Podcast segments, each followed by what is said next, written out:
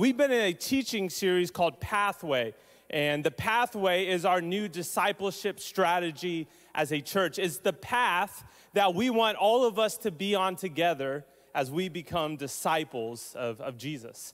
And in week one, we talked about the importance of worship, how we have been created. We have been hardwired to, to worship. And every single one of us, we worship something or we worship someone. And we believe that God is worthy of our worship. And we worship God individually in our own life with our actions and our attitudes. And we worship God together corporately when we gather on Sunday mornings and we sing and, and we praise. Last week, we talked about connect, that God has created us for community, that you and I, we were never meant to follow Jesus on our own.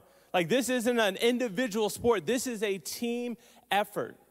And one of the ways that we connect in community with other believers is through life groups, where we surround ourselves with other believers who are there to encourage us and support us as we follow Jesus. And today, in the third part of the pathway, we're going to talk about serve. Now, anytime somebody begins to talk about serving at church, I think the feeling is often, here we go maybe even be some, some eye rolls. And, and listen, I get that. I totally understand. Because at times, when we talk about things like giving or serving, it can feel like it's just another thing that we're asking you to do, another thing that we're wanting from you, another thing for you to put on your calendar, another thing for you to try to fit in your busy life and, and your busy schedule. I, I, I totally understand that. But listen, I want to be upfront with you this, this morning.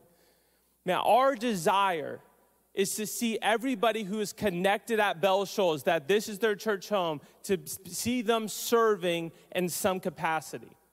Whether it's through a, ministry here at our church, whether it's through missions, we want to see everyone who's connected to Bell Shoals serving in some capacity. But it's not because we want something from you. It's not because we just have a bunch of slots that we need filled with people so that we can keep doing what we're trying to do here at Bell Shoals. It's because we want something for you. And we truly believe that God's best for you is for you to serve because you have been created, you have been designed by God to serve, to be a contributor, to jump in and be a part of the game. So, this morning, what we're, we're going to do is we're going to look at a passage that I really believe reveals God's heart for you and I to serve. So, if you have your Bibles, if you have your iPhones, I'd encourage you to open up to Matthew chapter 20. Matthew chapter 20, that's where we're going to spend our time this morning. let me provide a, a little bit of context as to, to what's going on here. Jesus is traveling to Jerusalem for what will be his final, final trip there. He knows that in a matter of days, he's going to be betrayed, he's going to be arrested, and he's going to be crucified. He knows what's coming. And before they travel into Jerusalem, Jesus, he gathers his disciples, his followers together and says, Hey, we've got to, we've got to have a meeting. And Jesus, you can read it, it's, it's crazy. He gives them literally a play by play of what's about to happen, of, of what's going to unfold. He tells them, We're going to go into the city, they're going to welcome us, they're going to celebrate us but then they're gonna turn on me. And I'm gonna be arrested, I'm gonna be handed over, I'm gonna be beaten, I'm gonna be killed, and three days later, I'm gonna come back to life. Like he spells it out in that level of detail for these guys. But they clearly are not listening. They're clearly not paying attention. Because look at the very next thing that happens after Jesus tells them, hey, I'm about to go die and come back to life. Verse 20, it says this Then the mother of Zebedee's sons. That's talking about James and John, two of Jesus' closest disciples. The mother of Zebedee's sons came to Jesus with her sons and kneeling down asked a favor of him. Now, my daughter Monroe, she, she starts school tomorrow here at the, the academy. She's two years old, it'll be her first time in school. And I know tomorrow morning my, my wife is gonna get up early and she's gonna get, get my daughter dressed and do her hair all cute and pick out some shoes that will look real good. And she'll pack her little lunchbox and get her backpack ready. They'll load her up in, the, in our minivan. We're a minivan family now. Like, we're a legit family now. We've got the, the minivan. And they're going to drive to school. And when they get here, she's going to help her get out of her car seat and put her little backpack on and hand her lunchbox and hold her hand. They're gonna walk up together. And, and I know my wife, she's gonna get some first day of school pictures for Instagram. Even if my daughter's having an absolute meltdown, she'll make it look like this, this magical moment and she'll take her to class, she'll drop her off, she'll check in with her teacher, make sure she gets settled in. And listen, that is perfectly acceptable. That is perfectly normal because my daughter is two years old. My wife should be taking care of her and walking her to, to class. Now, in a few days, I'm starting a, a new position at our Apollo Beach campus and I've got a new commute I've got to figure out with the, with the traffic patterns, and I've got a new office that I need to, to get settled in at, and I've got new coworkers I need to get to know that I'm going to be, be working with. But you know what I'm not going to be doing on my first day of work? Bringing my mom with me. Like, she's not gonna pick me up that morning at my house and swing through Starbucks together and get me my favorite drink and, and walk me into my new desk and go and meet my boss and, and make sure I'm okay. And you know why she's not gonna do that? Because I'm 30 years old. Like, that would just be weird. I would probably be fired day one if I brought my mom into work. Listen, these two grown men, James and John, bring their mommy to work and they have her go to their boss, Jesus, and make a request on their behalf. They have her speak on, on their behalf right after Jesus has just told them, Look, I'm about to be killed and come back to life. And listen to how Jesus responds. I love this. He says, What is it you want? I'm sure he's thinking, like, seriously? Like, this is a joke, right? Like, you're having your mom come and make a request. Like, can you not speak for yourself? Okay, what, what do you need? What, what do you want? And listen to how she responds. She says, Grant that one of these two sons of mine may sit at your right and the other at your left in your kingdom. You see, up until this point, Jesus' closest followers and disciples, they were convinced that Jesus was here to establish a kingdom here on earth. That he was gonna raise up some army that he would overthrow the, the Roman Empire that had been uh, oppressing them for years, that he would restore Israel to its place of prominence, and that Jesus was going to establish himself as the new king, the new emperor. And they were going to be there when it all went down. Like they were going to be with Jesus when he took power, when he became king. And these 12 disciples, they're all vying for the top spot. Like they want to be the number one, the number two when Jesus becomes king. And James and John and their mom are making this request to Jesus Hey, when you become king, can we be your, your top guys? And listen to what Jesus says. He says, You don't know what you're asking, you don't, you don't know what you're talking about. Can you drink the cup that I'm going to drink? We can, they answered. And listen, they, they have no idea what Jesus is talking about here. They have no idea what, what cup he's saying that they, they, they, they need to drink from. I'm sure they're like, um, sure, yeah, we'll drink the cup. Whatever we need to do to be your top guys. But what is Jesus talking about here? What is this cup that he's saying they, they, they would have to drink from? Jesus is talking about the cup of suffering that he's getting ready to endure. He knows that in just a few days, he is going to, to experience physical pain, physical suffering on the cross. But even more than that, Jesus knew he was getting ready to experience the fullness of God's wrath as he took on the, the weight of all sin of all mankind from throughout human history, he knew that his father would turn his face from him. He would experience the fullness of God's wrath poured out on the sins of the world. He's saying, Can you drink from that cup? And they're like, Sure, of course we can. Listen how Jesus responds. He says, You will indeed drink from my cup. You're going to follow me. You're, you're going to suffer. You have no idea what you are stepping into. But to sit at my right or left, that's not for me to grant. These places belong to those for whom they have been prepared by my Father. Listen, I have no business giving out these top spots. I, I, I can't promise you anything. And then look what happens. When the other 10 heard about this, they were indignant with the two brothers. So the other 10 disciples, they catch wind of the conversation that James and John have just had with Jesus. and they're not happy. Like they're, they're really upset. And they're not upset because they feel like what Jesus has asked for eh, or what the James and John have asked Jesus for is inappropriate. They're upset because James and John asked first.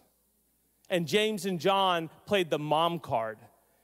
And they're like, Are you kidding me? He, they got to him first. They brought their mom. How are we going to top that? And they, they, they confront James and John. They begin to argue and bicker and fight with one, uh, one another. They're like, I can't believe you would do that. And Jesus, he catches wind of what's going on. He overhears them. And listen to what happens. Verse 25.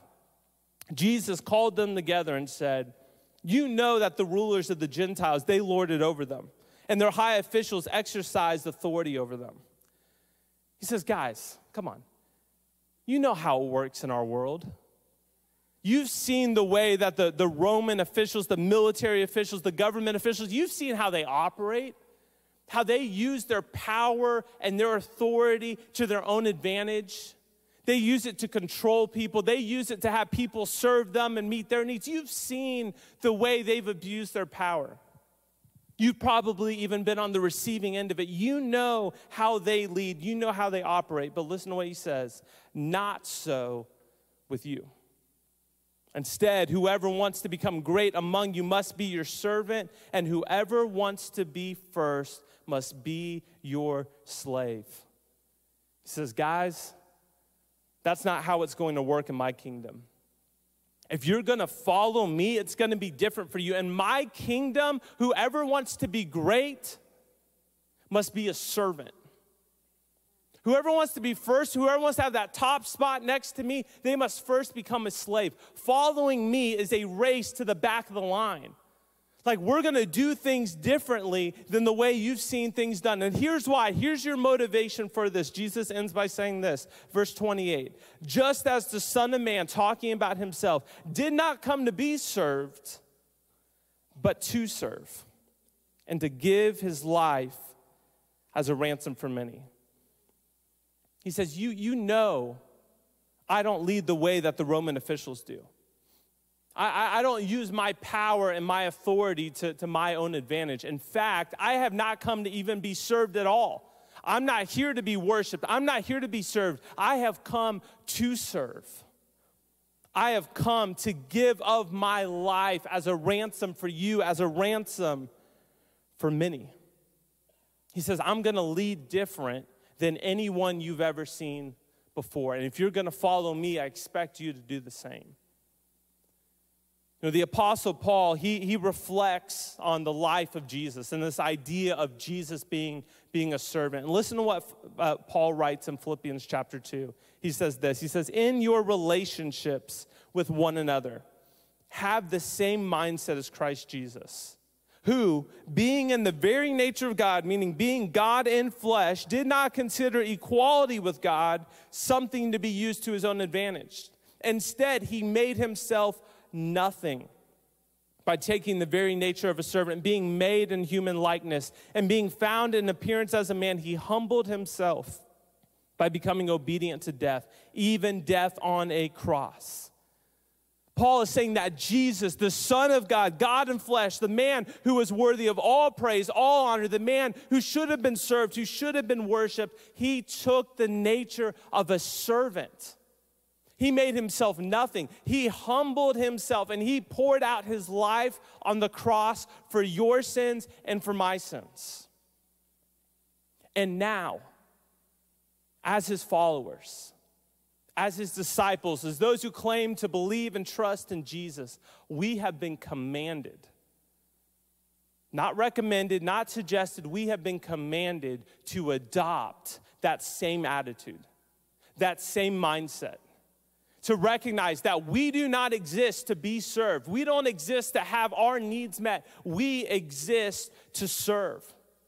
We have been called to humble ourselves, to lower ourselves, to pour out our lives for the sake of others. And this is how we say it at Bell Shoals we serve because we are contributors, we're not consumers. We believe that as followers of Jesus, we are called to be contributors, not just consumers. You see, a consumer is only focused on themselves. A consumer asks questions like this How can my church benefit me?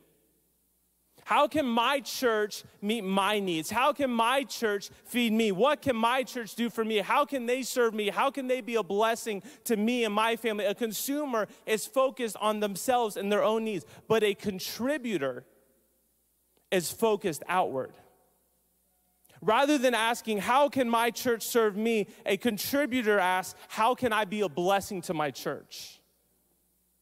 How can I meet the needs of the people around me? How can I make a difference? How can I serve? A contributor is focused outwards. We serve because we are contributors, we are not just consumers. You know, one of the things that I love most about Bell Shoals is that our church has a heart to serve. And that's not just a tagline. Like our church truly has a heart to serve. There are so many people in our church who have caught this vision to serve, who understand that we have been blessed in order to be a blessing. Like, we're not just gonna sit on the sidelines, have our needs met, be served by others. No, no, no. We're gonna jump in the game and we're gonna serve others. We're gonna meet the needs of others. We're gonna be the hands and the feet of Jesus. And I want to provide just, just a few examples of what this looks like at Bell Shoals, how we are a church that serves. You know, just over the past couple of months or over summer, we sent several mission teams out, both locally here in Orlando and to other countries.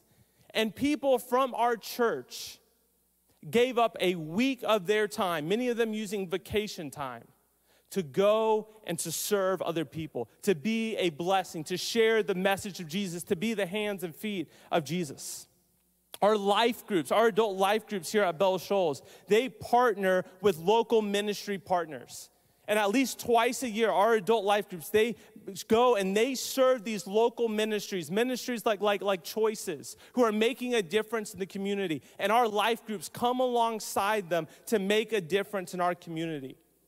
You know, we just wrapped up our For Our Teachers initiative.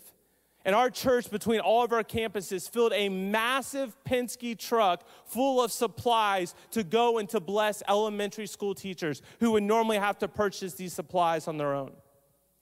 You know, there are a couple of people connected to, to our church, people like Patty Rendon, who's running for school board, Michael Owen, who's running for county commission, who are, are trying to serve our community on biblical principles, on godly principles. They're trying to make a difference. Our Real Hope Pantry, every Wednesday, right here on campus, sees dozens and dozens of families come through.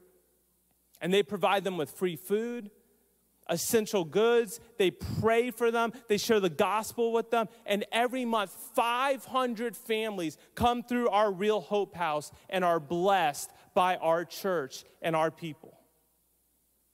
Our church is making a massive difference here in our community, a massive difference around the world. But then every single week, every Sunday, every Wednesday, there are hundreds of volunteers across all of our campuses that make this possible. We have our connections team that is greeting people in the parking lot, opening doors for people, helping people find where to, where to take their kids.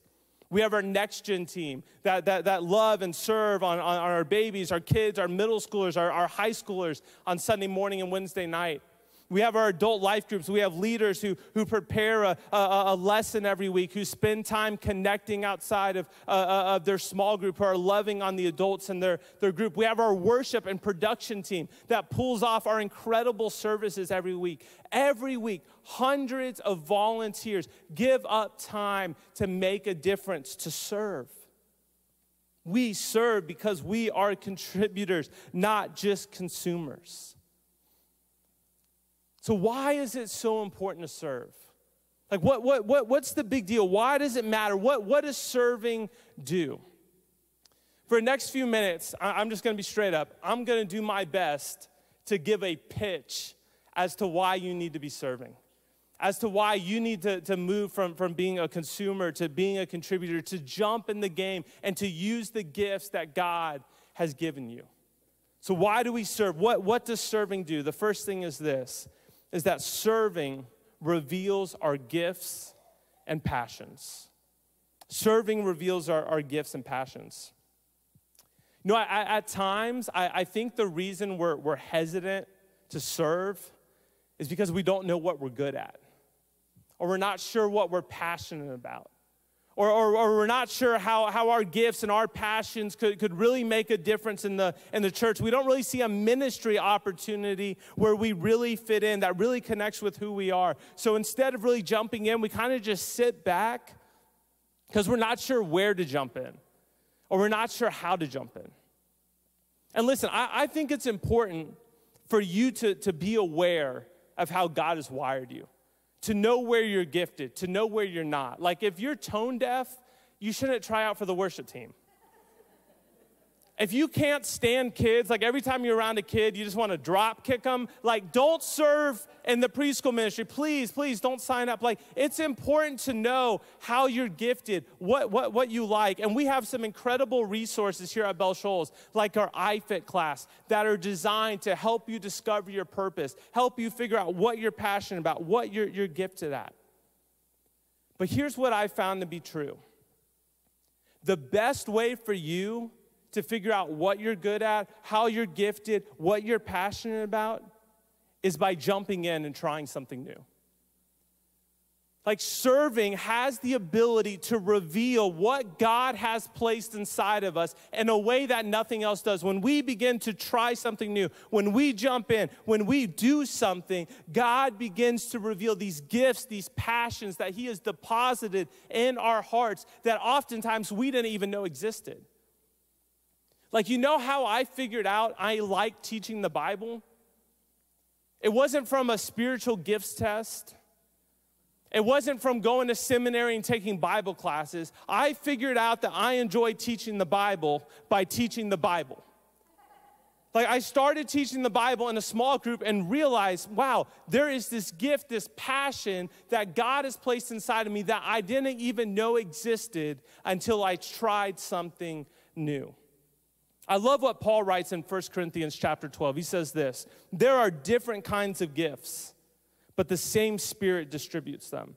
There are different kinds of service, but the same Lord. There are different kinds of working, but in all of them and in everyone, it is the same God at work. Listen, there are so many different ways for you to serve here at Bell Shoals, so many different ways for you to make a difference. And God, has uniquely equipped each and every one of you to make a difference. God has given you special gifts, special passions that He desires to use for His kingdom. And if you're not sure what those are, or how those may connect to our church or to ministry or to missions, my encouragement to you would be to serve to jump in, to try something new, to figure it out. Because as you serve, God will begin to reveal more and more of who He has created you to be. Serving reveals our gifts and passions. Secondly, is this serving is a catalyst for growth. You see, the whole point of the pathway is spiritual growth. The whole point is, is making disciples, helping us to become more like Jesus. And, and when we gather together to worship, when we sing, when we hear God's word taught, that certainly helps us grow in our faith. And when we connect in community, when we're a part of a life group, when we're doing life with other believers, that helps us to, to grow in our faith.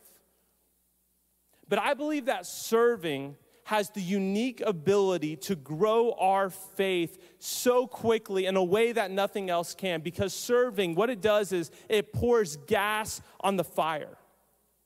And when we serve, what we're doing is we are stepping outside of our comfort zone. And growth does not happen when we're comfortable. When we just attend the service, or we just go to our life group with our friends and we're comfortable and we're safe, growth slows. But when we step out of that comfort zone, we begin to be stretched, we begin to be pulled, and we have to begin to rely and depend on God in a way that we haven't before. We're forced to have even greater faith. Like, you, you want to grow in your faith? Go on a mission trip. Like, leave this country with one of our teams, go on a mission trip. We take students on mission trips, and it is unbelievable to see the growth that can take place in like seven days. I mean, day one, we get there and we're, we're saying, hey, we're gonna go up to these strangers that don't speak our language and take a translator, and we're gonna start a conversation with them, and we're gonna tell them about Jesus. And their eyes are just like, wait, what are we doing? I thought we were on like vacation. I didn't think we were gonna have to talk to strangers. And day one, the adults do most of the talking. But by middle of the week, end of the week, our students are sharing their faith with these complete strangers in another country, it grows them incredibly. You want to grow in your faith? Get plugged in with our kids' ministry. Like, say, man, I'm gonna lead one of our kids' life groups. I'm gonna help out with kids' worship. I'm going to, to put myself in a situation that's gonna grow me, that's gonna stretch me. You wanna grow in your faith? Give up a week during your summer and serve at VBS, serve at kids camp, serve at, at, at, summer camp. You want to grow in your faith? Join our connections team and strike up a conversation with a stranger on a Sunday morning. Listen, if you are stalled out and just kind of stagnant in your faith, it may be because you're missing this serve piece. Jump into something that's gonna stretch you, that's gonna grow you, that's gonna cause you to rely and depend on God in a way that you haven't before. Serving is a catalyst for growth in our life. And finally, number three, serving is a multiplier. Serving is a, is a multiplier. When I was in, in high school, my, my small group leaders here at, at Bell Shoals, they they played a critical role in my, my spiritual development. Now, my, my, my high school years were by far the, the most difficult years of my life. Uh, my dad passed away very early on in, in my freshman year of high school. And, and really, for the rest of high school, I just was walking through this, this process of grief trying to process all these different emotions, trying to, to, to, process the, the, the hurt, the anger, the frustration. And I was really forced to figure out what I, what I believed. Like I had grown up in a, in a Christian home. My parents loved the Lord. I knew the Bible. I understood salvation. But at 15 years old, I had to make a decision like, what, what do I really believe? Am I really going to follow Jesus? Is my parents' faith going to become my faith? And as I'm wrestling through this, this grief process, as I'm asking these questions about faith, it was during this time that my small group leaders here at church really began to step up in, in my life. And they became a constant source of support and encouragement during those, those years in high school. And, and for my small group leaders, it, it was so much more than just a Sunday morning thing. Like, obviously, I'd show up here on Sunday morning for, for life groups and they'd be there to lead the group. But these small group leaders, they were touching base with me outside of church. They were texting me, We'd meet up for coffee, we'd grab lunch together. They were spending, spending time with me. They were investing in my life. And God used them in my life during my high school years to lead me to a point of true surrender. Where I was finally able, finally willing to surrender my life to Jesus, to go all in, to make my parents' faith my own. And to this day, I, I still have a relationship with all of my small group leaders from high school. So as I was getting ready to, to graduate high school, I started to think through, you know, okay, what's, what's my church involvement going to look like in college? And now that I'm graduating from, from student ministry, what, what's my church involvement going to look like? And I was going to, to USF, and I was living at home, so I decided, you know what, I want to stay connected here at, at Bell Shoals. I'll go to, to worship on Sunday morning. I'll plug in with the college ministry. But because of the difference my small group leaders had made in my life, I decided, you know, I, I want to try to serve as a, as a small group leader. I want to invest back in a ministry that has changed my, my life. So I reached out to our student pastor at the time and say, hey, you know, when the, when the new school year starts, I would love to serve as a, as a small group leader. And I remember my, my first Sunday morning serving as a, a group leader in the student ministry, I got placed with a group of ninth grade boys. There were probably eight to 10 of them, and I was leading completely by myself. Like, no co leader. I'm 19 years old. These guys are, are 14, 15 years old, and I had no idea what I was doing. Um, had never led a small group before, had really hardly ever taught the Bible before. And I remember that first Sunday morning, we spent the entire time talking about whether or not dinosaurs are in the Bible. And I remember leaving that day thinking, man, there's to be some phone calls from parents. There's no way I'm to be brought back to, to, to serve next week. But, but week after week, I just kept showing up on Sunday, trying to figure out how to lead a group, trying to figure out how to teach a lesson, trying to connect with these guys. And here's what happened I started to love it. I started to look forward to it. Like as soon as it was over on Sunday, I was already looking forward to next Sunday. Like it was the highlight of my week every single week. And I loved it so much that I started serving on, on Wednesday nights with these guys.